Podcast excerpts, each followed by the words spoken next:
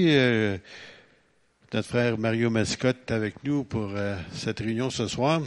Il revient par contre euh, le mois prochain, dans le mois de février. C'est proche, hein, la semaine prochaine, on rentre dans le mois de février. Et il va être ici avec nous, c'est le 24, si je me trompe pas. Le 24 février, matin et soir. Alors, sans plus tarder, Mario, on est content que tu sois avec nous. Et on remercie le Seigneur pour son ministère, puis le ministère Pain de Vie. Sans plus tarder, Amen.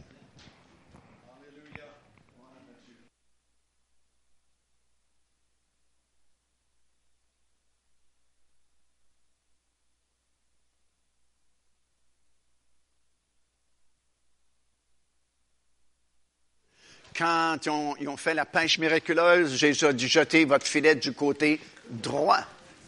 Quand Pierre et Jean sont montés au temple, ils ont guéri l'impotent, ils l'ont pris par la main droite. Et puis, je me souviens pas du psaume, mais il y a un psaume qui dit que c'est là où se trouve la puissance, à la droite de Dieu. Alors, vous êtes à la bonne place ce soir, vous êtes à la droite. Alléluia. Gloire au Seigneur. Puis, vous êtes assis depuis tout temps. Je vais vous demander de vous lever. On va prier. Alléluia. Seigneur, on veut te remercier encore une fois ce soir pour le privilège que tu nous donnes de pouvoir se réunir dans ce lieu. Merci pour l'onction de ton Saint-Esprit sur ton serviteur qui va annoncer ta parole. Seigneur, fais que cette parole soit vivante ce soir, qu'elle puisse toucher nos cœurs, puis qu'elle puisse être comme une lumière dans notre vie ce soir, afin qu'on puisse voir briller, Seigneur, ta splendeur encore une fois. C'est dans le nom de Jésus que j'ai prié. Tout le monde, on peut dire Amen. Veuillez vous asseoir, s'il vous plaît. Euh, je vous rappelle que j'ai apporté avec moi quelques nouvelles productions, euh, notamment notre dernier voyage en Israël qui date de quelques mois à peine. On était là au mois d'octobre euh, 2018 et puis encore une fois on a filmé et puis euh, c'est vraiment bien maintenant parce qu'on peut filmer avec un drone et ça donne des images vraiment spectaculaires. Mais ce qui est encore plus intéressant, c'est l'enseignement euh, de la parole de Dieu que vous avez sur les lieux mêmes. Mais bien sûr, vous voyez aussi Israël, et puis ça coûte moins cher qu'un voyage. Alors, profitez-en parce que c'est du bon matériel. Euh, il y a deux coffrets aussi qui sont euh, nouveaux. En fait, on les a filmés lors de notre dernier voyage justement en Israël, qui répondent à la question qu'on on nous demande souvent, où est-ce qu'on est rendu dans l'accomplissement des prophéties concernant le retour du Seigneur Jésus-Christ. Alors, il y a deux coffrets euh, de deux DVD chacun, plus euh, un CD MP3 pour la bande audio seulement, qui répond à cette question-là, où est-ce qu'on est rendu? Et puis, en fait, la réponse, c'est qu'on est vraiment très proche du retour du Seigneur parce que euh, la plupart des signes sont accomplis et puis, euh, ça peut pas perdurer encore pendant de nombreuses années, parce que Jésus lui-même a dit, quand vous verrez ces choses, commencez à arriver. Et elles ne font pas que commencer à arriver, elles sont déjà arrivées. Alors, il a bien dit, lorsque vous verrez ces choses commencer à arriver, euh, sachez que le Fils de l'homme est proche. Et il ajoute, il est même à la porte. Euh, si quelqu'un est à la porte chez vous, il est vraiment pas loin de chez vous.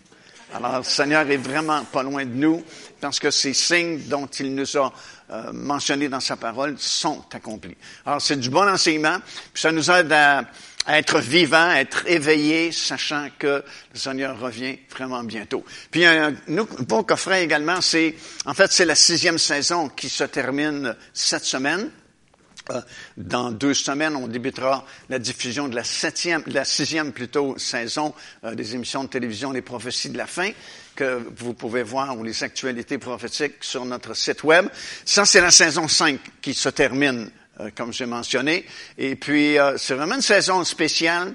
Puis vous avez tous les DVD de cette saison-là dans ce coffret-là. Ça s'appelle Paroles prophétiques sur les douze tribus d'Israël.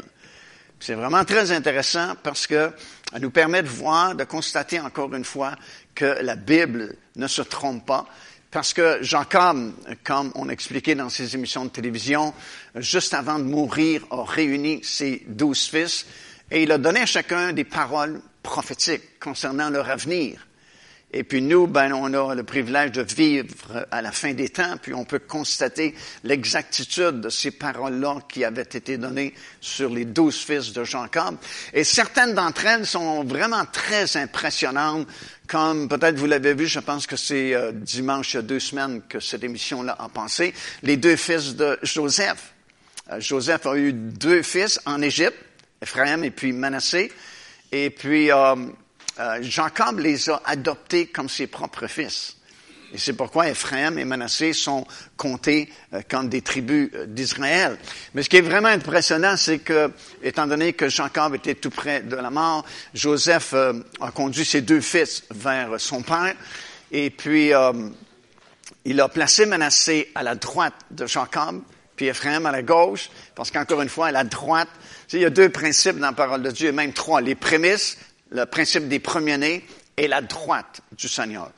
Et puis il y a une bénédiction particulière sur le premier-né euh, de chaque famille. Et puis c'est pourquoi il a placé Manassé, le plus vieux, à la droite de Jacob et Ephraim à la gauche. Mais Jacob a croisé les bras comme ça, puis il a fait la bénédiction de sa main droite sur Ephraim. Et ça a Joseph qui a dit, mais papa, c'est pas comme ça, c'est lui qui est le plus vieux, c'est, ta, main droite devrait être sur lui. Et Jacob dit, je sais ce que je fais, même si euh, c'est Manassé qui est le plus vieux, oui, il, va devenir une grande nation, mais Ephraim va devenir une plus grande nation. Et puis, je vais pas tout vous expliquer ce soir, parce que c'est pas le but de notre rencontre, mais euh, Ephraim est devenu comme un symbole de cette semence que la parole de Dieu euh, que, le Seigneur a fait parmi les nations, euh, les non-juifs, si vous voulez, qui par millions et millions ont accepté le Seigneur Jésus-Christ, parce qu'il y a eu ce schisme-là en Israël, de Judas, Benjamin, puis les dix tribus. Les dix tribus ont souvent été appelées Ephraim, le nord du, du, pays, qui ont été déportés en Assyrie, puis qui ont été un peu éparpillés dans le monde entier, puis sont devenus comme des semences parmi les nations pour le salut. Alors, c'est vraiment intéressant de voir ça parce qu'il n'y avait aucune façon, d'aucune façon, Jacob pouvait-il savoir ces choses-là euh, au moment où il a donné les paroles prophétiques, mais elles se sont accomplies exactement comme il leur avait donné. Alors, c'est vraiment intéressant, puis vous avez tout le coffret, toute la cinquième saison dans ce coffret-là, et puis vous pouvez réentendre et revoir ces émissions de télévision vraiment intéressantes. Je vais continuer ce soir, pendant quelques minutes, le message de ce matin. Parce que j'ai pas dit tout ce que j'avais à dire. Alors, je vous donne euh, le reste ce soir. On a parlé du Saint-Esprit ce matin, surtout, cette grande puissance qui est à notre disposition. On a mentionné que trois grandes puissances. Dieu a promis de nous garder par sa puissance, mais finalement, on trouve trois grandes puissances qui nous permettent non seulement d'être sauvés, mais de rester sauvés et de rester forts durant notre pèlerinage ici-bas, jusqu'au moment où on traverse de l'autre côté. Puis c'est bien sûr la parole de Dieu. Euh, la parole, c'est, elle qui, qui, nous permet de connaître le Seigneur Jésus-Christ.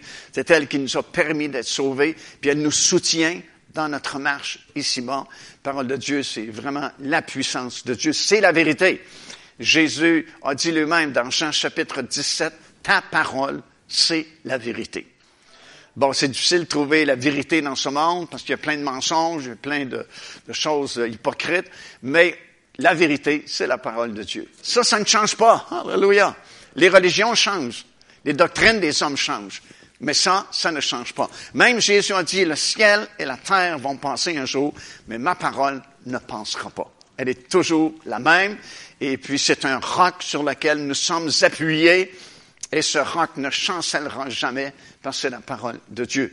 Puis il y a le, nom de Jésus qui est une grande force, une grande puissance euh, pour chacun d'entre nous, parce que les choses, c'est l'autorité par laquelle nous faisons ce que nous faisons.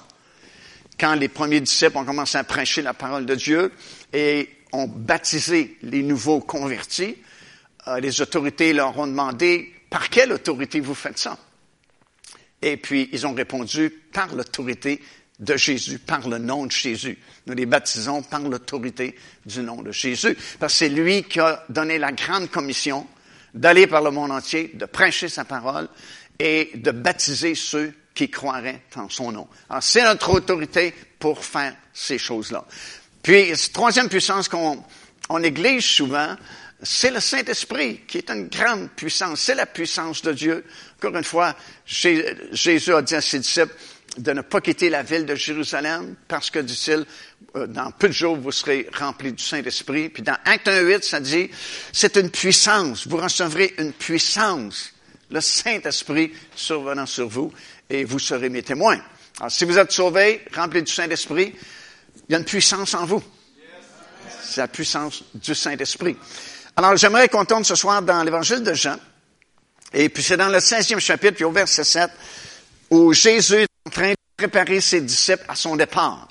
Parce que lui sait que dans peu de temps maintenant, euh, il sera livré entre les mains des autorités à Jérusalem, qu'il sera crucifié sur la croix de Golgotha et que ses disciples comprendront pas vraiment ce qui va se passer. Alors il est en train de les préparer euh, dans ce passage-là, puis il leur dit, cependant, je vous dis la vérité, il est avantageux que je m'en aille. Parce qu'il leur a expliqué qu'il va mourir, mais il va revenir à la vie, puis il va retourner vers son Père là-haut dans le ciel. Puis il dit, c'est avantageux que je m'en aille, parce que si je m'en vais pas, le consolateur ne viendra pas vers vous. Mais si je m'en vais, je vous l'enverrai. Le consolateur, c'est le Saint-Esprit. C'est un des termes utilisés pour parler du Saint-Esprit. Il y a plusieurs termes qui sont utilisés dans la parole du Seigneur. Euh, notamment celui de paraclète ou celui qui est avec nous comme un avocat. Euh, c'est sûr, Jésus est notre avocat, mais le Saint-Esprit aussi. Fait qu'on a deux avocats. Alléluia. Qui coûtent pas aussi cher que les avocats sur la terre. Puis on en a deux à notre disposition. Alléluia. Peut-être que ça vous donne une petite idée que c'est pas nécessairement un lit de rose euh, d'être sauvé puis de vivre dans ce monde. Euh, si on a deux avocats, j'ai l'impression qu'il y a des journées que ça va brasser. Mais faites-vous-en pas, on a les meilleurs avocats possibles, Seigneur Jésus-Christ. Et puis, comme je dis souvent, euh, le diable est là pour vous accuser, m'accuser, jour et nuit. C'est, son, occupation principale. Il vient vous accuser devant le Père là-haut dans le ciel. Mais à chaque fois qu'il tente de vous accuser, votre avocat, intervient. Et puis, ça donne bien parce que L'avocat, c'est le fils du juge. Aïe, aïe, aïe, c'est une affaire de famille. Alors, on est en droit bonne main. Amen. Gloire à Dieu. Il ne faut pas s'en faire. Et euh, ici, il est appelé le consolateur. Et il est vraiment fidèle dans son ministère de consolateur. Peu importe ce qui va nous arriver dans notre vie, peu importe les peines que nous allons rencontrer, le Saint-Esprit est fidèle. Il est vraiment le consolateur que le Seigneur envoie. Puis il dit que c'est avantageux. Pourquoi que c'est avantageux? Écoute, il y avait le Seigneur Jésus-Christ en personne à tous les jours, il pouvait le voir. Pourquoi est-ce que c'est avantageux qu'il s'en aille, puis qu'il envoie plutôt le Saint-Esprit? Ben, parce que le Saint-Esprit fait, dans un sens, plus que Jésus, parce que Jésus, il était juste un endroit à la fois. Alors, si, si tu avais besoin de Jésus, fallait que tu trouves où il est pour pouvoir le rencontrer. Mais dit, je vais vous envoyer son consolateur, puis le consolateur, non seulement il sera avec vous, mais il sera en vous. Wouh! Hallelujah! Il y a des versets qui disent, Saint-Esprit peut venir sur nous, il est avec nous et il est en nous. Wow! On est enveloppé, entouré de la puissance du Saint-Esprit. Puis dans les versets suivants, ça dit, lorsqu'il sera venu, ce consolateur, euh, il convaincra le monde. Au verset 13, il vous conduira dans toute la vérité. Alléluia. Parce que c'est l'esprit de vérité. Et puis, on est à l'abri de l'erreur si on se garde rempli du Saint-Esprit parce que c'est lui qui vérifie les choses. Puis quand c'est l'erreur qui nous est proposée, le Saint-Esprit à l'intérieur de nous va nous le montrer. S'il y a de l'erreur qui, est enseignée, puis tu es vraiment connecté avec le Seigneur Jésus-Christ et tu rempli du Saint-Esprit, tu vas le détecter. Quelque chose ici, tu vas être mal à l'aise à l'intérieur de toi. Peut-être que tu peux pas l'identifier de façon précise, mais tu ressens que c'est pas tout à fait la vérité. Parce que quand c'est la vérité qui vient de la parole de Dieu, qui est annoncée, qui est prêchée, c'est comme, hum, ça pénètre facilement ici à l'intérieur, puis c'est comme la bonne nourriture. Tu dis, hum, c'est bon, hallelujah, gloire au Dieu. Amen. Euh, il va vous annoncer des choses à venir. Euh, verset suivant, verset 14, ça dit, lorsqu'il sera venu, il me glorifiera. Pourquoi est-ce que nous avons cette liberté de louer le Seigneur? Pourquoi est-ce que nous louons le Seigneur? Parce que nous sommes remplis du Saint-Esprit. Là où on ne croit pas au ministère du Saint-Esprit, je peux vous l'affirmer, il n'y a pas de louange non plus. Là où on ne croit pas au baptême du Saint-Esprit, il n'y a pas de louange non plus. Parce que c'est lui qui nous permet de louer. C'est un de ses ministères. Il me glorifiera. Gloire à Dieu. Verset, euh, chapitre 14, verset 26. Il vous enseignera toutes choses. Et il y a toute une liste euh, très longue de, des différents ministères que le Saint-Esprit euh, va faire en notre faveur dans le Nouveau Testament. Puis si vous commencez à chercher ces versets-là, c'est vraiment très édifiant. Alors, on parle de la puissance du Saint-Esprit. Comme j'ai expliqué ce matin, il y a une différence entre naître de l'Esprit. Lorsqu'une personne accepte le Seigneur Jésus-Christ, le Père, le Fils et le Saint-Esprit viennent habiter dans cette personne. Mais le baptême du Saint-Esprit est une expérience subséquente, c'est une autre expérience qui nous permet d'entrer dans une dimension nouvelle, entrer dans la dimension de la puissance de Dieu, dans la dimension de l'Esprit de Dieu. C'est comme si le salut nous permet d'entrer dans le royaume de Dieu et le baptême du Saint-Esprit nous permet d'entrer dans le domaine de l'Esprit de Dieu et la puissance de Dieu. D'ailleurs, comme je vous l'avais déjà prêché, ce tout petit mot-là, vent, il est venu un vent impétueux. C'est pas le mot grec habituel que Luc a utilisé. Le mot euh, normal, ce serait, euh, ce serait pneuma en grec qui veut dire vent, qui veut dire souffle, qui veut dire esprit. Mais ici, c'est un autre mot grec, c'est le mot pnoé.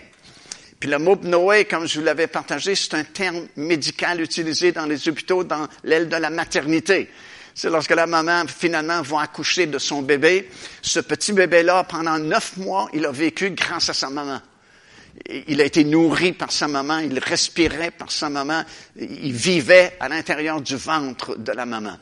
Mais un jour, il va sortir du ventre de sa maman et nécessairement, il doit prendre une première respiration par lui-même. Avant, il respirait grâce à sa maman. Mais là, il est projeté dans un monde nouveau et il doit absolument prendre une première respiration dans ce monde nouveau dans lequel il vient d'être projeté.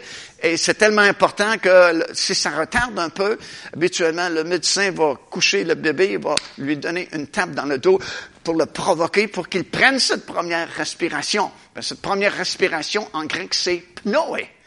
Et c'est remarquable que c'est un médecin qui a écrit le livre des actes des apôtres, Luc.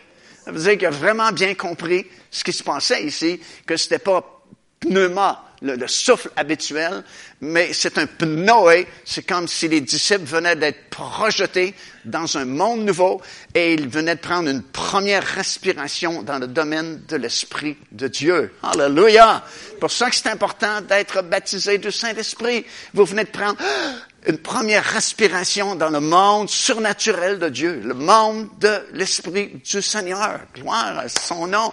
En même temps, c'est le gage de votre rédemption.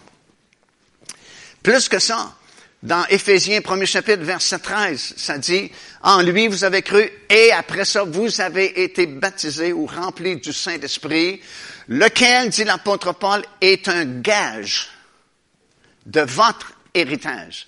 C'est comme une assurance supplémentaire, une garantie supplémentaire que non seulement vous êtes vraiment sauvés, mais que l'héritage euh, va suivre automatiquement. C'est nécessairement ça va suivre parce que vous venez de recevoir ce gage-là, cette assurance-là.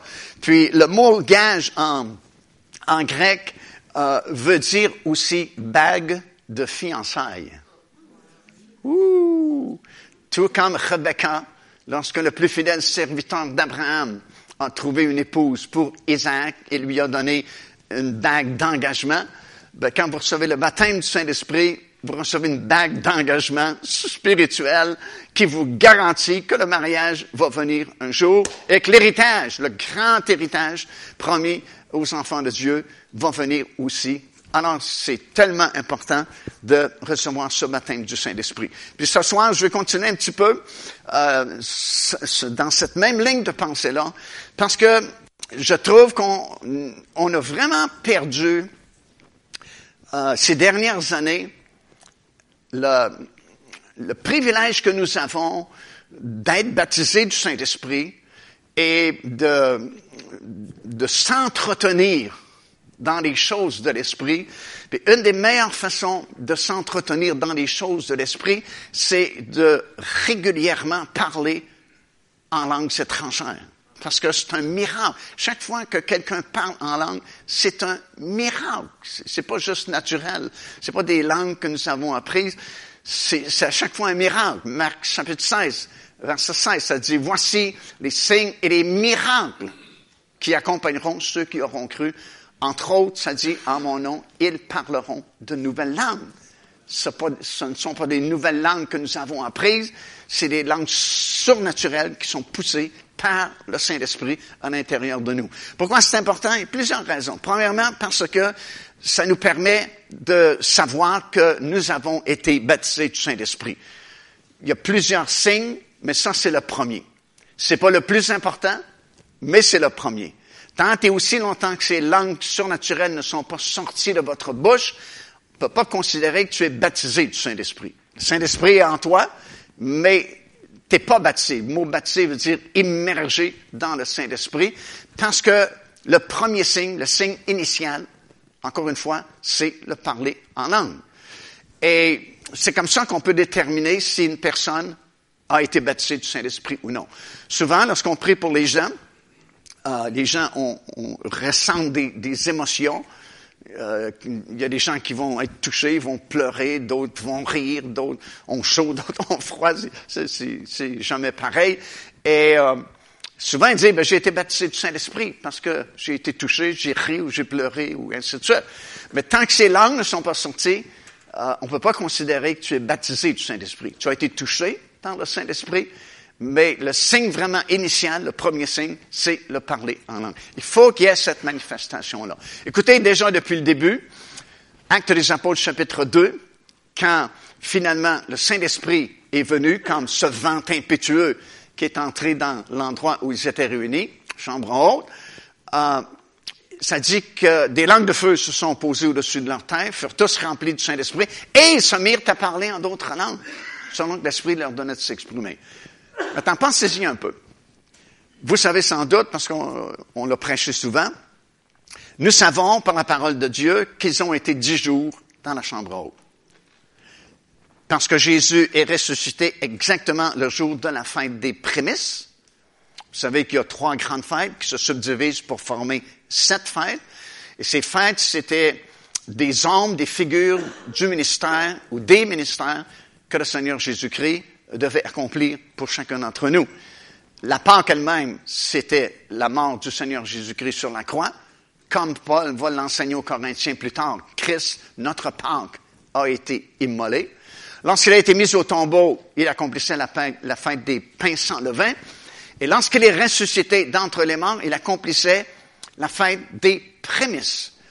Et quand Christ est ressuscité du tombeau, c'était au même moment où le souverain sacrificateur en Israël agitait les prémices de la première moisson, la moisson d'orge, devant l'Éternel, et au même moment, Jésus-Christ ressuscitait d'entre les morts. Comme Paul dit dans Corinthiens, il devenait les prémices de la première résurrection, et il accomplissait ce geste-là, qui était symbolique autrefois, qui était comme une ombre seulement, euh, à partir de ce moment-là, on n'a plus besoin du souverain sacrificateur terrestre qui agitait la gerbe des prémices de chaque moisson, parce que Jésus-Christ vient de l'accomplir.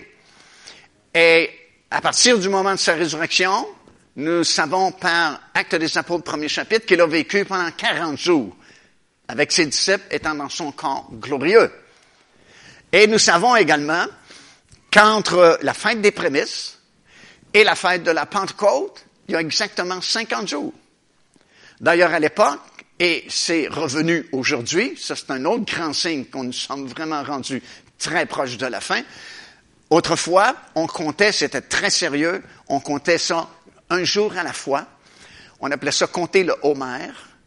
À partir du, de la fête des prémices, on comptait première journée, deuxième journée, troisième journée, jusqu'à la 49e journée.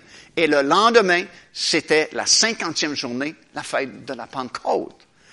Et bien sûr, quand le temple a été détruit en l'an 70, euh, il y a beaucoup de choses qui sont disparues du rituel du, du, service au tabernacle. Puis pendant plusieurs années, le peuple juif a été dispersé un peu partout dans le monde. Il n'y avait plus de temple pour euh, euh, recommencer tout le service et les rituels de l'Ancien Testament. Mais depuis plusieurs années, comme on a prêché souvent aussi, euh, ils ont fabriqué à nouveau tous les ustensiles, les vêtements sacerdotaux, euh, tout ce qui est nécessaire pour la construction d'un troisième temple. Et on, on pourrait actuellement meubler ce temple-là parce que tout est absolument terminé. Ils ont absolument tout fabriqué. Euh, si vous allez, comme on le fait chaque année, à l'Institut du Temple à Jérusalem, euh, vous pouvez le voir. C'est en exposition. Il manque absolument rien. Tout a été fabriqué à nouveau. Et présentement, euh, on a non seulement les objets, non seulement on a les vêtements sacerdotaux, mais on a les sacrificateurs véritable descendant d'Aaron. J'ai interviewé un de ces sacrificateurs-là il y a peut-être deux ans maintenant, un an et demi ou deux ans, lorsque nous étions en Israël. Véritable descendant, parce qu'on peut aujourd'hui le prouver de façon scientifique. Alors, c'est pas possible de se tromper, parce que tous les vrais descendants d'Aaron ont quelque chose de différent sur le chromosome Y. Différent de tous les autres êtres humains, incluant les autres juifs qui ne sont pas de la lignée d'Aaron. Et à cause de cela, maintenant, ils ont quelques cent, quelques sacrificateurs qui sont à l'entraînement à Jérusalem, comment offrir les animaux, comment faire tout le rituel de l'Ancien Testament. Et ils prennent ça vraiment au sérieux et ils ont recommencé à compter le Homer. À chacune des trois euh, euh, grandes fêtes, c'est célébré euh, maintenant en Israël. Et à partir de la fête des prémices, ils vont compter et vous pouvez les suivre maintenant grâce à Internet. Ils ont même un volet en français maintenant, l'Institut du Temple. Et puis, quand c'est la fête des prémices, vous pouvez suivre avec eux jour 1, jour 2, jour 3, jusqu'à la 49e journée. Et la 50e, on déclare la fête de la Pentecôte. Ce qui prouve que, wow, on est très, très proche d'un bouleversement majeur en Israël. Et puis, je viens d'apprendre qu'il y, a des plans secrets pour la construction euh, justement du, du, troisième temple à Jérusalem. Parce que là, c'est, c'est comme un élastique qui est vraiment étendu, là, étiré à son maximum depuis déjà quelques années. Puis vous savez ce qui arrive quand on tire un, un élastique trop longtemps? Il va casser. Alors, c'est sur le, le point là, de, de, de casser. On est, on a presque atteint un point de non-retour. Puis je m'attends à quelque chose, là, un développement extraordinaire dans peu de temps d'ici. Alors tout ça pour dire que euh, si Jésus a vécu 40 jours après la fête des prémices, après sa résurrection, et qu'il est monté au ciel 40 jours plus tard, il reste donc 10 jours pour la fête de la Pentecôte. Alors les apôtres qui ont obéi, parce qu'ils n'ont pas tous obéi, à un certain endroit, Paul dit dans l'Épître aux Corinthiens que Jésus est apparu à plus de 500 frères à la fois. Alors, il devait avoir des milliers de disciples, le Seigneur Jésus, euh, résultat de ces trois années de ministère. Mais il y en a seulement 120 qui ont obéi à l'ordre. C'est pas une suggestion d'être baptisé du Saint-Esprit, c'est un ordre de ne pas quitter la ville de Jérusalem avant d'être baptisé du Saint-Esprit. Alors, on en a 120 dans la chambre haute qui ont obéi. Et on sait qu'ils sont restés là dix jours. Ça, c'est irréfutable, c'est incontournable. Parce qu'on ne peut pas briser le cycle des fêtes. Et euh, pourquoi, après la première journée, n'ont-ils pas dit, Wouh, on a reçu le Saint-Esprit? Pourquoi, après la deuxième journée, n'ont-ils pas dit, à la fin de la journée, Waouh, c'est merveilleux, on a reçu le Saint-Esprit? Pourquoi est-ce qu'ils l'ont pas fait la troisième journée? Comprenez, si, si je prends 120 chrétiens ici à Granby, il doit y avoir 120 chrétiens à Granby, il y a tellement d'églises ici. et puis, euh, et puis euh, euh, en accord avec pasteur Charbonneau, on enferme 120 chrétiens ici dans la chapelle évangélique de Pentecôte pendant dix jours, sans manger, juste louer le Seigneur. D'après toi, il va-tu se penser quelque chose de beau? Ou la chicane va pogner, ou, ou vous allez vraiment être béni. à la fin des dix journées? Parce que, tu sais, d'être ensemble pendant dix jours de temps, à jeûner, à chercher la face du Seigneur, à louer le Seigneur, c'est sûr que tu vas être béni. Ils ont sûrement été bénis, ces 120 disciples-là. Puis à la fin de chacune de ces journées-là, il va y avoir euh, comme une atmosphère extraordinaire dans la chambre haute. Mais jusqu'à la journée de la Pentecôte, personne a dit, wow, on a reçu ce que le Seigneur nous a promis, le Saint-Esprit. Pourquoi est-ce que dès le matin, parce que le Saint-Esprit est arrivé exactement à 9 heures le matin dans la chambre haute, pourquoi est-ce qu'à 9 heures, soudainement, ils savent qu'ils ont reçu le Saint-Esprit? Parce qu'il y a eu une manifestation. Des langues de feu sont venues. Ils ont été remplis du Saint-Esprit et chou, il y a des langues nouvelles qui sont sorties qu'ils ne connaissaient pas? C'est tout un miracle. Et c'est pourquoi ils ont su, en cette journée-là, qu'ils avaient été baptisés du Saint-Esprit. Pourquoi?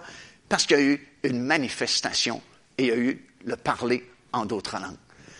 Alors, quand une personne reçoit le baptême du Saint-Esprit, il faut qu'il y ait une manifestation et il faut qu'il y ait se parler en d'autres langues qui prouve que tu viens de recevoir le baptême du Saint-Esprit. Alléluia! si vous ne l'avez pas encore expérimenté ce soir, wow!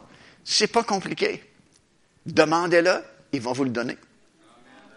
Il y a juste deux conditions pour être baptisé du Saint-Esprit. C'est vraiment pas compliqué.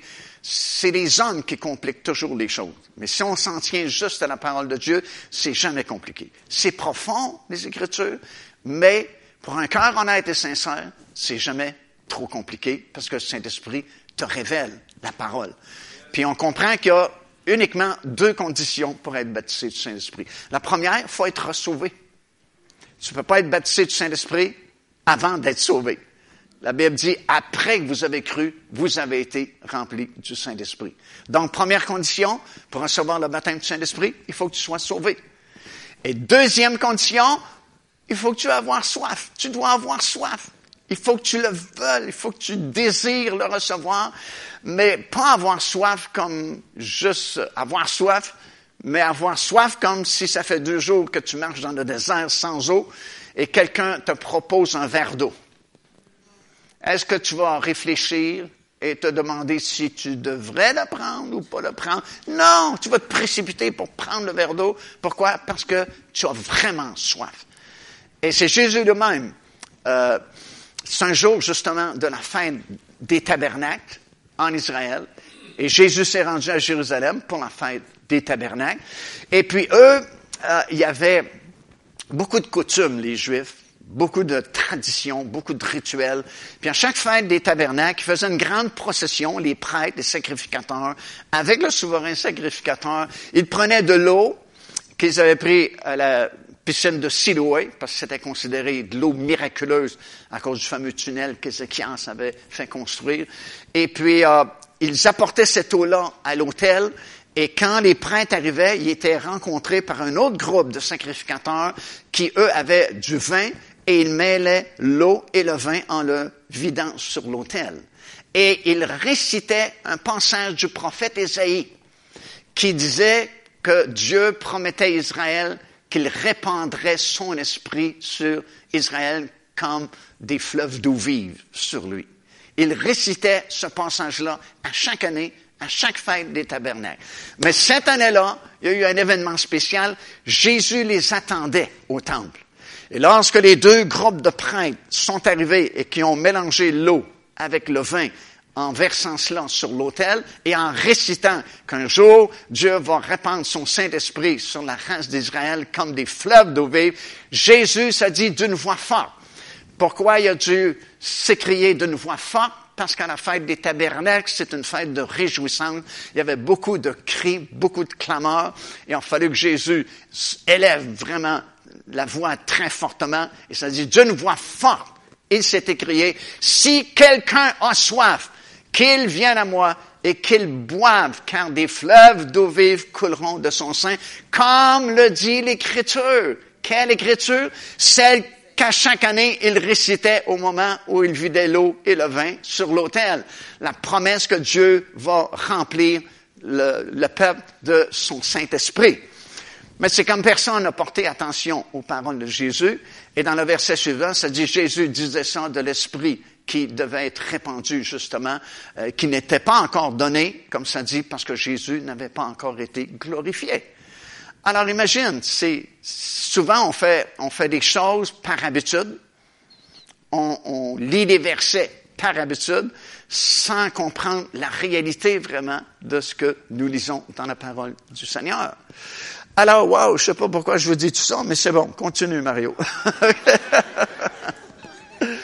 Alors, ils ont été remplis du Saint-Esprit parce qu'ils ont réalisé qu'il y avait eu des manifestations et qu'ils se sont mis à parler en d'autres langues selon que l'Esprit leur donnait de s'exprimer. Et si vous suivez, ah, il y a plusieurs endroits que vous allez retrouver, surtout bien sûr dans le livre des Actes des Apôtres, parce que comme j'ai dit ce matin, c'est le premier livre de l'histoire de l'Église. Ça couvre la période de la première génération de chrétiens. Et vous allez voir plusieurs exemples de gens qui reçoivent le baptême du Saint-Esprit et à chaque fois, il y a une manifestation. Il, faut, puis dans les manifestations, faut que ces manifestations soient accompagnées du parler en langue pour qu'on déclare la personne baptisée du Saint-Esprit. Ici, dans le cas des 120 disciples, wow, pas de problème, ils ont eu beaucoup de manifestations et ils se mirent à parler en d'autres langues, selon que l'Esprit leur donnait de s'exprimer. Remarquez également que ce n'est pas le Saint-Esprit qui parle en langue, c'est ils se mirent à parler en langue. I-L-S. Pas le Saint-Esprit, mais les 120. Ils se mirent à parler. C'est poussé en intérieur, mais il faut que tu fasses un acte de foi d'ouvrir ta bouche puis de laisser sortir ça, même si tu comprends pas ici pour ça que je vous ai dit ce matin, tant mieux si tu es un nouveau puis on te prêche tout de suite. Package deal. Sauvé, baptisé dans l'eau, baptisé du Saint-Esprit. Parce que tu n'as pas le temps d'essayer d'analyser les choses, tu vas croire simplement, tu vas recevoir simplement. Mais plus tu retardes, ben là, tu as de faux enseignements que tu vas entendre à gauche et à droite, puis tu vas vouloir comprendre ou tu vas vouloir analyser. Puis c'est difficile, plus tu attends, plus c'est difficile de faire confiance à la foi sans comprendre d'ici. C'est pour ça que tu as des gens très intelligents qui ne sont jamais capables d'accepter le Seigneur Jésus-Christ parce qu'ils essaient de raisonner la chose, puis ils se disent, si je ne comprends pas, je ne peux pas croire ce que je ne comprends pas. Alors c'est un blocage, puis c'est pour ça que la Bible dit, il faut que tu deviennes simple comme un enfant. Une foi simple comme un enfant, fondée, bien sûr, sur la parole du Seigneur. Si la parole le dit, wow, c'est suffisant pour moi. J'exerce ma foi en faisant confiance à Dieu et sa parole. Amen. Et puis, partout cet exemple-là, c'est la même chose. Chaque fois que des nouveaux reçoivent le baptême du Saint-Esprit, c'est accompagné du parler en langue. Par exemple, ici, là, on est à Chambre haute, c'est le début du ministère, mais huit ans plus tard, on est en Samarie. Et c'est fort que la parole de Dieu soit prêchée en Samarie, parce que si vous connaissez un peu l'histoire, les Juifs n'avaient pas de relation avec les Samaritains. en dispute l'un et l'autre. Mais Philippe, qui était un des diacres, a eu une promotion, il est devenu évangéliste. Puis il s'est dit, waouh, c'est un bon terrain ici, en Samarie. Il a commencé à prêcher la parole de Dieu chez les Samaritains. Puis il y a eu un grand mouvement de réveil. Beaucoup, beaucoup de Samaritains et Samaritaines ont été sauvés. Tellement que Pierre et Jean, grands apôtres de Jérusalem, ont décidé d'aller en Samarie. Et puis, quand ils sont arrivés en Samarie, ils ont vu le miracle qui s'était produit. Beaucoup, beaucoup de Samaritains et Samaritaines qui étaient sauvés. Mais il a, il a, il a, il a su tout de suite que personne n'était baptisé du Saint-Esprit. Curieux, hein? Ça veut dire que pour un œil exercé, un esprit exercé, tu sais si une personne est baptisée du Saint-Esprit ou si elle n'est pas baptisée du Saint-Esprit. Il y a une différence entre les deux. Et ils ont détecté que ces gens-là n'étaient pas baptisés du Saint-Esprit. Et puis ils ont prié pour que ces gens-là soient baptisés du Saint-Esprit. Alors, probablement que Philippe était évangéliste, il a prêché le salut, puis il a vu cette grande moisson, puis il a dit, ah, oh, alléluia, on s'en va dans une autre ville prêcher. Et il n'y a pas eu le temps d'aller plus loin, mais Pierre et Jean sont venus, et puis on dit, il faut que vous le baptême du Saint-Esprit. Et puis ont prié pour les gens, et les gens ont reçu le baptême du Saint-Esprit. Et il s'est passé quelque chose, il y a eu une démonstration, parce que on lit dans ce passage-là du livre des Actes des Apôtres, qu'il y avait dans ce groupe-là un célèbre magicien, Simon le magicien. Et c'était pas juste un, magicien ordinaire là, qui fait apparaître et disparaître des cartes, là, parce que la Bible dit c'était la grande magie. Quelqu'un là euh, fort là-dedans, qui impressionne les gens. Et il est venu trouver l'apôtre Pierre et lui a offert de l'argent pour que, dit-il, tu me donnes ce même pouvoir, ceux que je vais prier pour que ce soit le baptême du Saint-Esprit, je veux qu'il se passe qu'est-ce qui s'est passé quand vous avez prié. Comprends-tu qu'il faut qu'il se soit pensé quelque chose? Parce qu'il veut ajouter ce truc-là, ce tour-là, dans son spectacle. Alors, il s'est passé quelque chose de spectaculaire pour ajouter ça dans son spectacle. Parce que si les apôtres avaient juste dit, baptisé du Saint-Esprit, baptisé du Saint-Esprit, baptisé du Saint-Esprit, puis il n'y a rien qui se passe, je n'ai pas besoin de payer pour ça, je peux faire la même chose. Il ne se passe rien. Mais s'il est prêt à payer pour avoir ce pouvoir-là, c'est que lorsque Pierre et Jean ont imposé les mains à ces Samaritains et Samaritaines-là, il y a eu des manifestations. Parce qu'autrement, c'est ridicule d'offrir de l'argent s'il n'y a rien qui s'est passé en apparence. Alors, il s'est passé quelque chose. Peut-être qu'il y a des gens qui sont tombés, peut-être des gens qui ont Alléluia. Mais ce que je sais, c'est qu'ils ont commencé à parler en d'autres langues. Parce que c'est le signe premier initial. Ouais, mais vous êtes frère Massicotte, j'ai lu ce passage-là dans le livre des Actes des Apôtres, puis c'est pas écrit qu'ils ont parlé en langue. Ah ah! C'est pas écrit. Verset 19, il dit à Pierre, accordez-moi aussi ce pouvoir afin que celui à qui j'impose les mains reçoive le Saint-Esprit. Verset 21, l'apôtre Pierre lui répond, il n'y a pour toi ni part ni lot dans cette affaire, car ton cœur n'est pas droit devant Dieu dans cette affaire. Dans cette affaire. Tu n'as aucune part, aucun lot dans cette affaire. Je trouve que c'est une mauvaise traduction, parce que le mot grec traduit par affaire est le mot logos. Et vous savez ce que ça veut dire, logos? Parler, la parole de Dieu. Jean, premier chapitre, premier verset, au commencement était le logos, la parole. Alors, ce que Pierre lui dit, tu n'as ni l'eau, ni euh, rien dans, dans ce langage-là. Tu n'as rien à faire avec ce langage-là. Tu ne peux pas me soudoyer, tu ne peux pas me payer pour que je te donne ce pouvoir-là. Puis le mot affaire veut dire parler. Alors il y a eu des mots qui sont sortis des Samaritains et des Samaritaines parce qu'ils ont été baptisés du Saint-Esprit.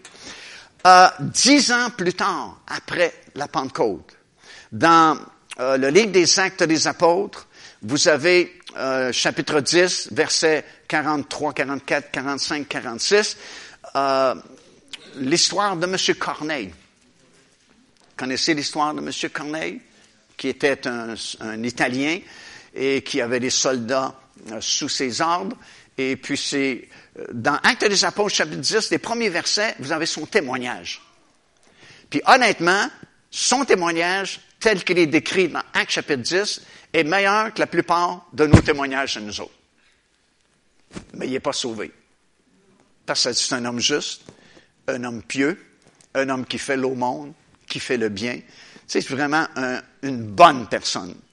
Mais il n'est pas sauvé. Et vous savez l'histoire, qu'est-ce qui est arrivé? L'apôtre Pierre, justement, euh, est dans la région de Jopé, dans la grande vallée du Charon. Il est en train de prêcher la parole de Dieu. Il est arrivé dans une petite ville, la ville de Lyd, qui aujourd'hui s'appelle Lod, L-O-D. C'est là où nous atterrissons. Euh, c'est là où se trouve l'aéroport Ben Gurion, à Lod. Mais autrefois, ça s'appelait Lyd.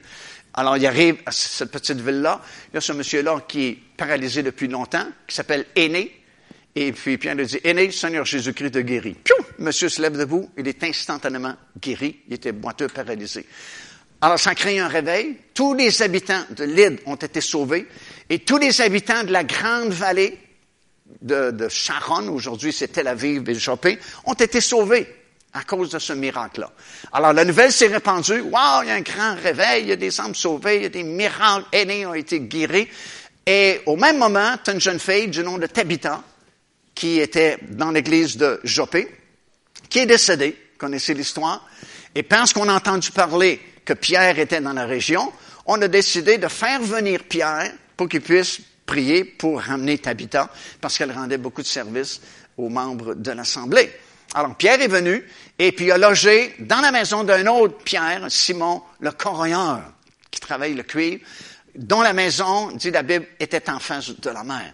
Quand on fait les voyages en Israël et qu'on visite justement Jopé, euh, vous avez euh, ce qu'ils pensent être la maison de Simon le corroyeur qui est face à la mer Méditerranée, justement. Et puis, vous connaissez l'histoire. Euh, Pierre est monté sur le toit de la maison pour prier. Et puis, euh, vers l'heure du midi, il a eu faim et puis il est tombé en extase. Et il y a eu cette vision, une nappe remplie de plein d'animaux impurs. Et il y a une voix qui lui dit, lève-toi, Pierre, tue les animaux et mange-les. Et Pierre, en bon juif qu'il était à l'époque, parce que ça a pris du temps avant qu'il fasse la transition entre la loi et la grâce. Il dit jamais, je ne peux pas manger des animaux impurs parce que la loi mosaïque me l'interdit. Deuxième fois, troisième fois, et puis euh, il ne sait pas à quoi, penser de, cette vision-là. Il est vraiment confus parce qu'il ressent que c'est Dieu qui parle, puis que Dieu contredirait sa propre parole, parce que la loi défend de manger ces animaux impurs c'est comme une voix qui semble être la voix de Dieu qui me dit, tu manges des animaux impurs. Au même moment, Corneille, lui, quelques 30 kilomètres plus au nord, dans la ville de Césarée-Maritime, a une visite, la visite d'un ange. C'est extraordinaire, n'est-ce pas? Peut avoir des visites des anges. Non, vous ne croyez pas à ça. Hein? J'irai une bonne fois chez vous. Et un ange lui apparaît. Et puis, il dit à M. Corneille, euh, tes prières ont été entendues. Ça, c'est fort aussi, parce que ce n'est pas un enfant de Dieu, ce n'est pas quelqu'un de sauvé. Ça veut dire que Dieu entend les prières aussi des gens qui ne sont pas sauvés. Et souvent, euh, les prières qui montent vers Dieu des inconvertis, euh, c'est vraiment des questions qui pourraient être répondues par les disciples du Seigneur, mais ces temps-ci, c'est comme si le Seigneur a de la difficulté à trouver des disciples pour aller vers les gens du monde, pour évangéliser. Hmm, c'est pour ça qu'il n'y a pas beaucoup d'amens. Vous savez que c'est la vérité. mais écoute, l'ange apparaît à Corneille, puis il lui dit, tes prières ont été entendues. Et puis c'est comme s'il dit, moi je ne peux pas prêcher le salut, parce que on n'est pas habilité à ça. Ça, c'est le ministère de l'Église. Mais fais venir un certain Simon, qui, et l'ange dit, qui loge dans la maison de Simon le coureur, qui est en face de la mer. Ça veut dire que Dieu est au courant de bien des choses en ce qui vous concerne. Il savait où Pierre demeurait. Il savait que la maison où il demeurait était en face de la mer Méditerranée. Dire qu'on peut rien cacher à Dieu. David dit dans un des psaumes, où irai-je loin de ta face? Si je vais à l'autre bout du monde, surprise, tu es déjà là. Si je descends dans les profondeurs de la terre, tu es là aussi. Si je monte, c'est encore plus proche. ne peux pas te fuir loin de Dieu. Il connaît tout ça. Il dit même qu'il a compté les cheveux qui sont sur notre tête. Pour certaines têtes, c'était moins long à compter. Mais, il, connaît toutes choses. Il sait toutes choses.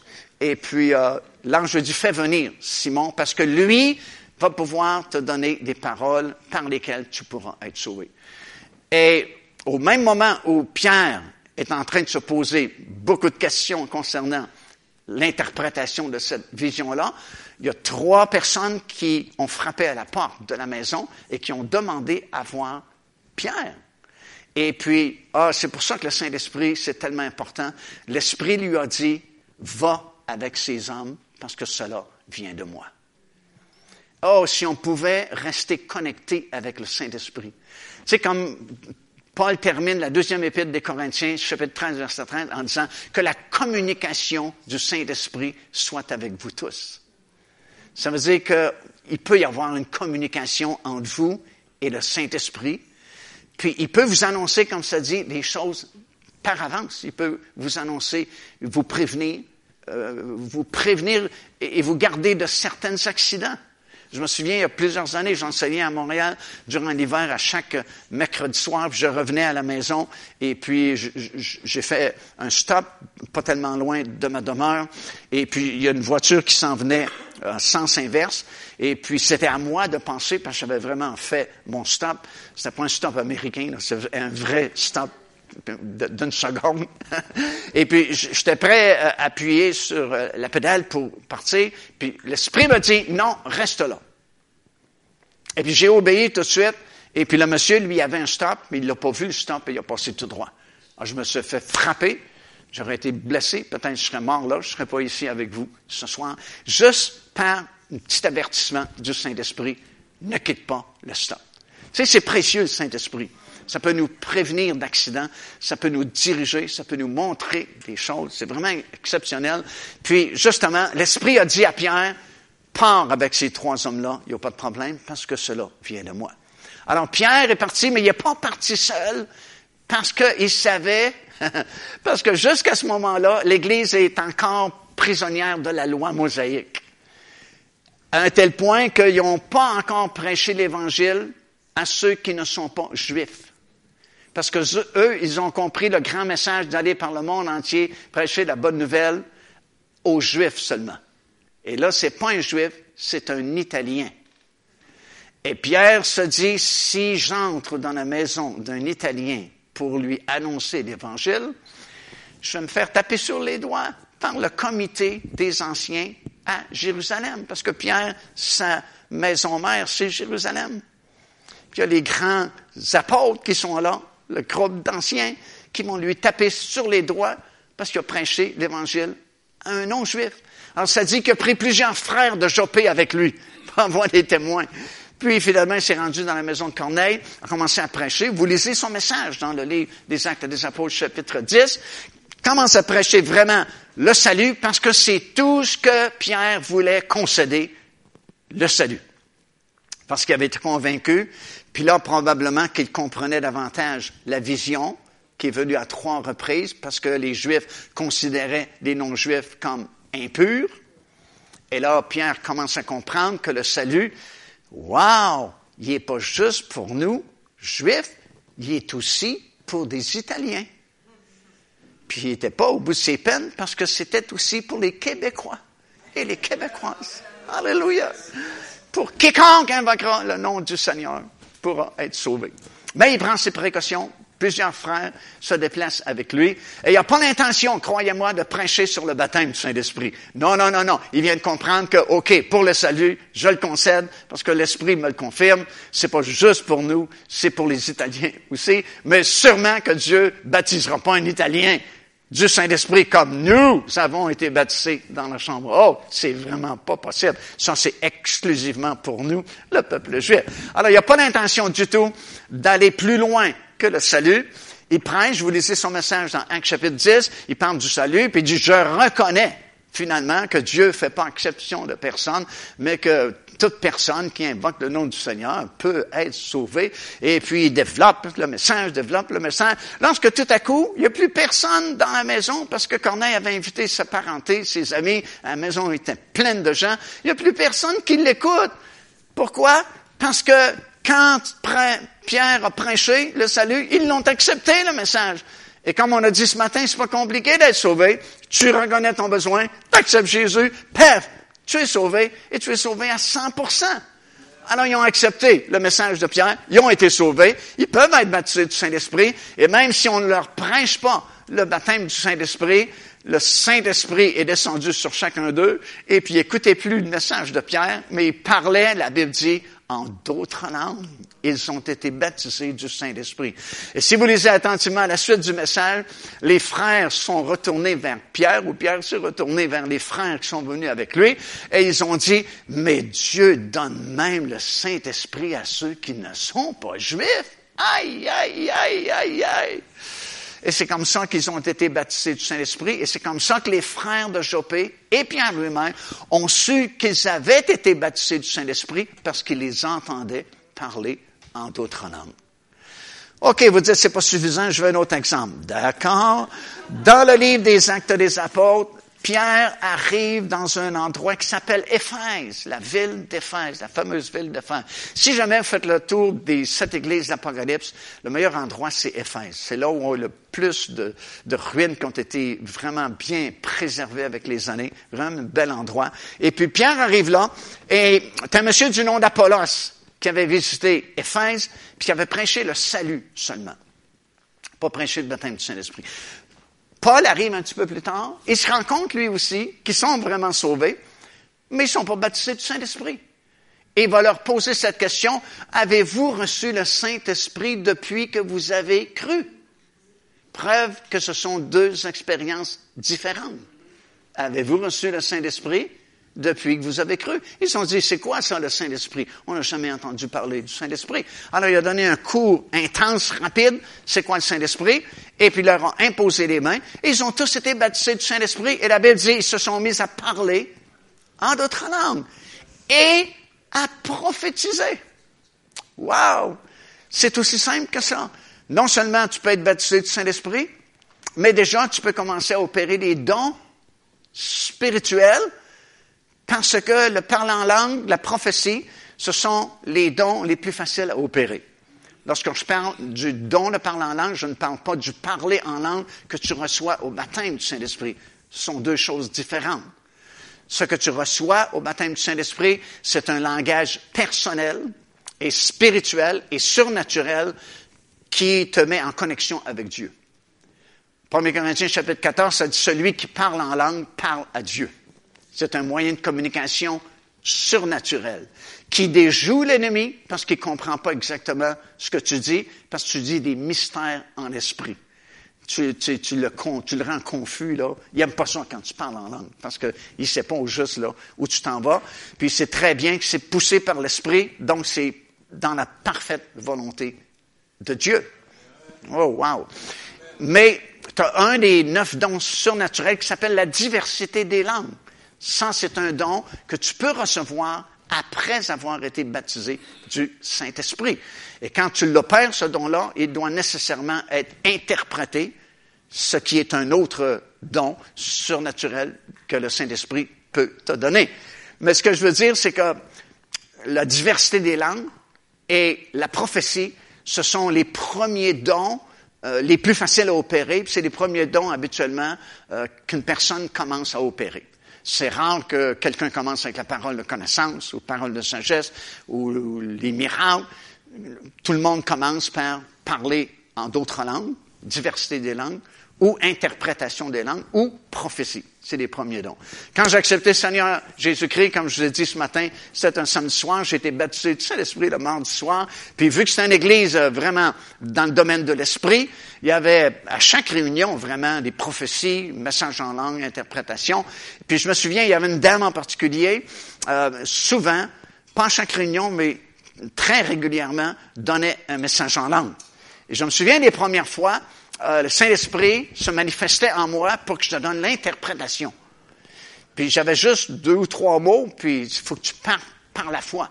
Tu as une manifestation ici à l'intérieur qui vient du Saint-Esprit, mais c'est toi qui dois opérer le don. Puis pour l'opérer, c'est un geste de foi. C'est comme quelqu'un qui est sur le bout d'un tremplin au-dessus d'une piscine. Tant qu'il ne fait pas le geste de se plonger à l'eau, il va rester sur le tremplin. Alors, je restais sur le tremplin parce que c'est l'Esprit me donnait quelques mots, mais j'osais pas parce que je n'étais pas certain, je n'étais pas sûr de moi. Et puis, très rapidement, après avoir été sauvé, il y a des frères dans l'Assemblée qui ont dit à mon épouse et à moi, venez avec nous, on s'en va dans un camp meeting aux États-Unis toute une semaine. Ça va être des bons messages, de la bonne musique. Alors, on est allé avec eux. C'était dans l'État de New York. Et puis, il y avait deux excellents prédicateurs, un le matin et un le soir. Et puis, on a passé toute la semaine là. Et puis, euh, à un moment donné, on est à peu près 2000 dans l'église. Et puis, euh, il y a une dame en anglais qui donne, euh, une anglaise plutôt, qui donne un message en langue dans l'assemblée. Et moi, je suis là. Et puis, le Saint-Esprit se manifeste encore en moi, comme il faisait dans la petite église où j'ai été sauvé, puis j'avais jamais osé opérer le don d'interprétation. Mais là, il y a deux, trois mots en anglais qui viennent dans ma tête, comme Saint-Esprit me dit, donne l'interprétation, mais en anglais ici. J'ai répondu au Saint-Esprit, jamais de la vie. J'ai pas l'audace de le donner en français, qui est ma langue maternelle, dans une petite église d'à peu près 80 personnes.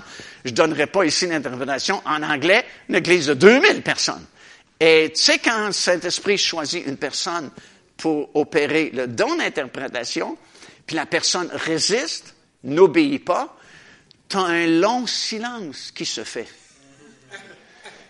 Parce que c'est à toi que le Saint-Esprit s'est adressé, pas à une autre personne parmi les 2000 personnes à peu près qu'il y avait là. C'est à toi que le Saint-Esprit s'est adressé. Alors le Saint-Esprit attend avant de penser à une autre personne et donne l'opportunité d'exercer ta foi et d'y aller.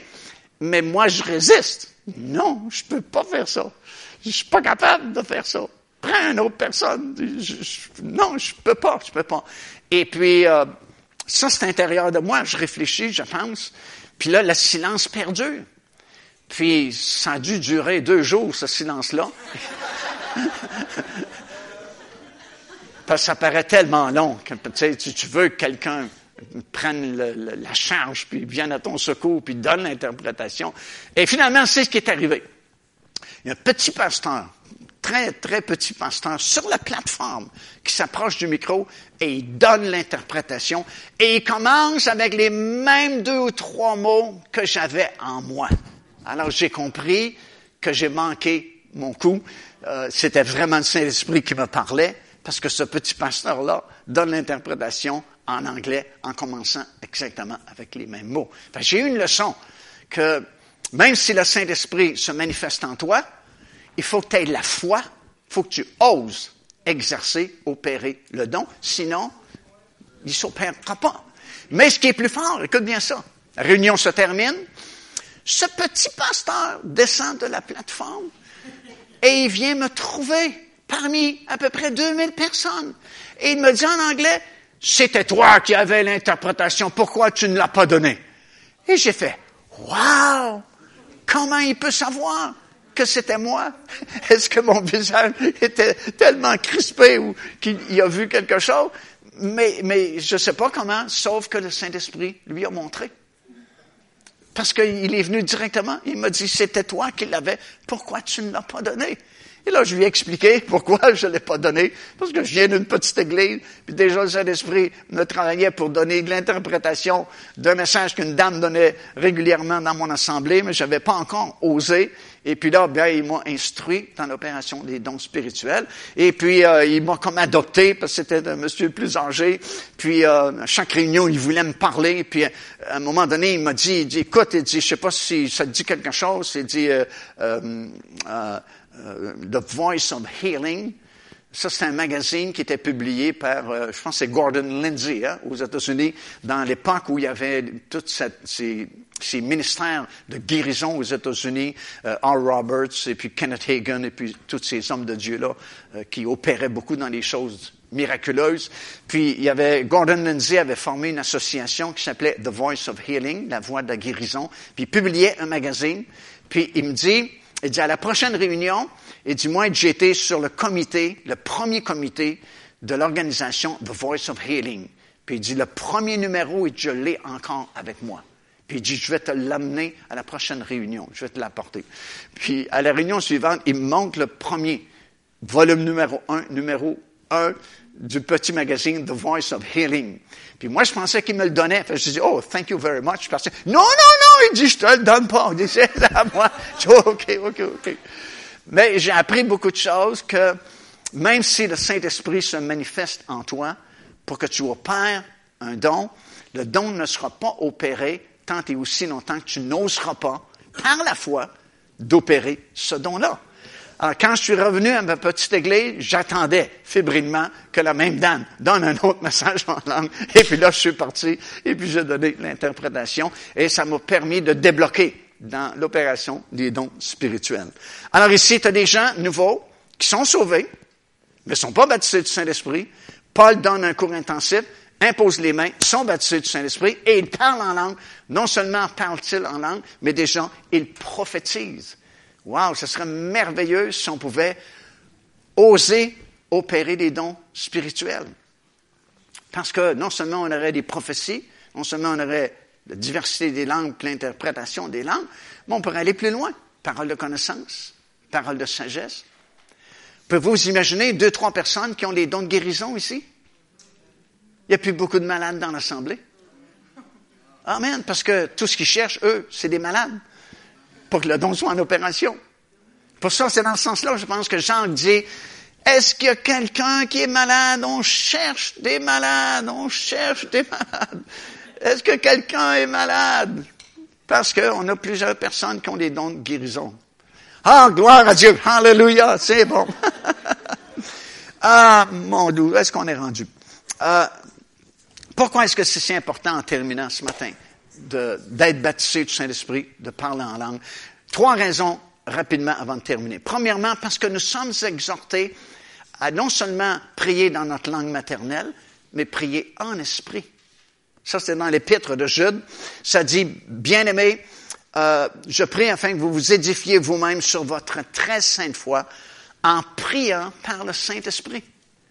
Paul, ailleurs, va dire dans Corinthiens qu'il peut chanter dans sa langue maternelle ou il peut chanter en esprit. Ou il peut prier dans sa langue maternelle ou il peut prier en esprit.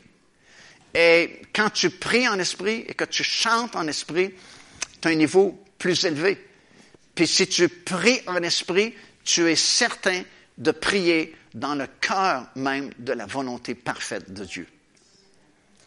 Jacques nous enseigne dans son épître que nous ne savons pas ce qu'on doit demander lorsque nous prions. Alors, je me dis, je n'ai pas besoin de suivre 36 cours comment, comment prier. Déjà, la Bible me dit que je ne sais pas quoi demander quand je prie. Parce qu'habituellement, nos prières sont quand même très égoïstes. Donne-moi, pour moi, ma femme, mes enfants. Oh, n'oubliez les autres. on est égoïste par nature. Faites-vous en pas, on est tous à peu près pareils. Mais quand tu pries en langue surnaturelle, tu pries dans le cœur même de la volonté de Dieu. Tes prières ne sont plus égoïstes, mais tu pries vraiment selon le cœur de la volonté de Dieu. Puis Paul nous le dit dans, c'est dans Romains, euh, chapitre 8, verset 26, il dit, de même aussi l'Esprit nous aide dans notre faiblesse, car nous ne savons pas ce qu'il nous convient de demander dans nos prières. Mais l'Esprit lui-même intercède par des soupirs inexprimables ou des langues surnaturelles, et celui qui sonde les cœurs connaît quelle est la pensée de l'Esprit, parce que c'est selon Dieu qu'il intercède en faveur des saints. Wow! Ça veut dire que 90% de nos prières devraient être faites en d'autres langues. Parce que là, on est certain que nous prions dans le cœur de la volonté de Dieu. Puis, wow, on va être beaucoup plus exaucé parce qu'on prie dans le cœur de la volonté de Dieu. je termine avec ceci. Notre Dieu pasteur, dans la petite église où on a accepté le Seigneur, tu sais, une église a toujours des problèmes. Une église sans problème, ça n'existe pas, parce qu'il faudrait qu'il n'y ait pas de gens. Là où il y a des gens, il y a des problèmes. C'est aussi simple que ça. La Bible le dit différemment, je pense que c'est dans le proverbe. Ça dit, là où il y a des animaux d'une grange, il y a du ménage à faire. C'est un peu plus cru que moi. Mais, écoute. Mais c'est la vérité. là où il y a du monde, il y a des problèmes. Si tu as une grosse église, tu as des gros problèmes. Une petite église, tu as des petits problèmes. Mais tu as, des gens, il y a des problèmes. Puis, dans l'église qui était vraiment spirituelle puis qui vivait un grand réveil, comme je l'ai dit ce matin, il y avait souvent aussi des problèmes. Puis, nous, en jeunes chrétiens qu'on était, on a trouvé le pasteur, on disait, hey, on a vu tel problème, tel problème, puis parler à lui, puis parler à elle. Puis, non, il disait, on va, on va prier. Et ça nous frustrait. On ne veut pas que tu pries, on veut que tu règles le problème. Mais il était beaucoup plus sage que nous. Puis lui, vraiment, il apportait ça en prière. Il priait en langue. Puis, pouf, tout à coup, le problème se réglait. Parce que la Bible vient de le dire, si on l'a lu dans Romains chapitre 8, l'Esprit intercède en faveur des saints. Alors, si tu remets des fardeaux et tu remets tes problèmes entre les mains du Seigneur et que tu pries dans ces langues surnaturelles, surnaturellement, le Seigneur va agir Non seulement dans ta vie, mais chez les enfants de Dieu, comme ça dit dans ce texte-là. Alors, c'est une des nombreuses raisons pour laquelle nous devrions continuellement être remplis du Saint-Esprit et continuellement prier en d'autres langues. Écoute, c'est le thermostat d'une réunion. Donne-moi une quinzaine de personnes dans une assemblée qui prient en langue, peut-être euh, une demi-heure ou 45 minutes avant la réunion, la réunion ne sera pas la même que si tu n'as pas prié en langue. Parce que tu es en train de déterminer le chauffage, là, le thermostat pour la réunion. Si ça ne se fait pas, tu as une réunion quand même, mais tu n'auras pas aussi, aussi de grands résultats que si tu as prié et prié en d'autres langues. Parce que c'est surnaturel, la chose. C'est pas juste naturel, c'est vraiment surnaturel. Puis Dieu va agir parce que c'est une grande puissance. Alléluia! C'est merveilleux de savoir ces choses-là, de posséder cette puissance-là, et c'est encore plus merveilleux de l'opérer par la grâce que Dieu nous donne. Est-ce qu'on peut se lever en terminant, s'il vous plaît?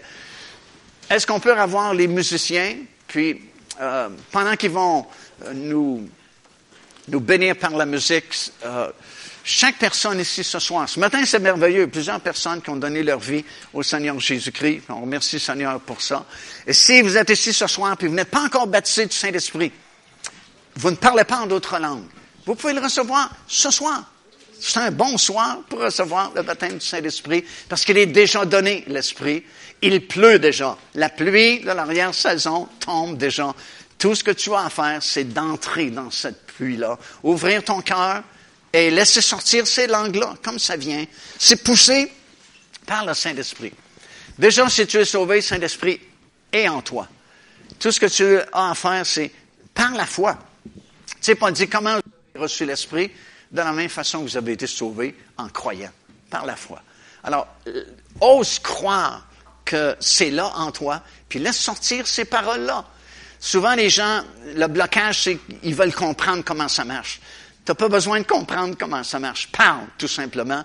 Puis, une fois que c'est parti, ben, ça, va toujours être là jusqu'à la fin de ta vie. C'est comme apprendre à aller en bicyclette. Tu le sais pour le reste de ta vie après.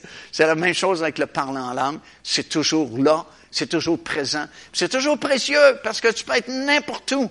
Puis tu peux prier en langue à l'intérieur de toi. Tu es dans une situation délicate, tu ne sais pas quoi faire, tu pries en d'autres langues, puis pouf, c'est comme c'est tout vient clair, tu sais quoi dire, tu sais quoi faire, parce que l'Esprit du Seigneur est en toi, puis il est vivant.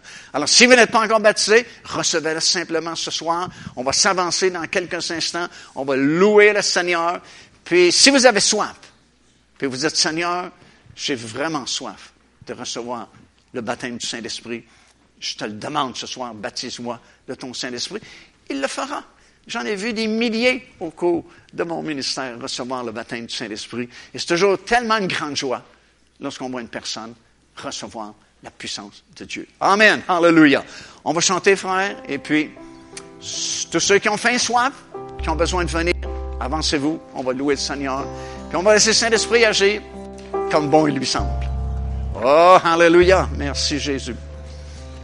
Gloire à ton nom, Seigneur. Je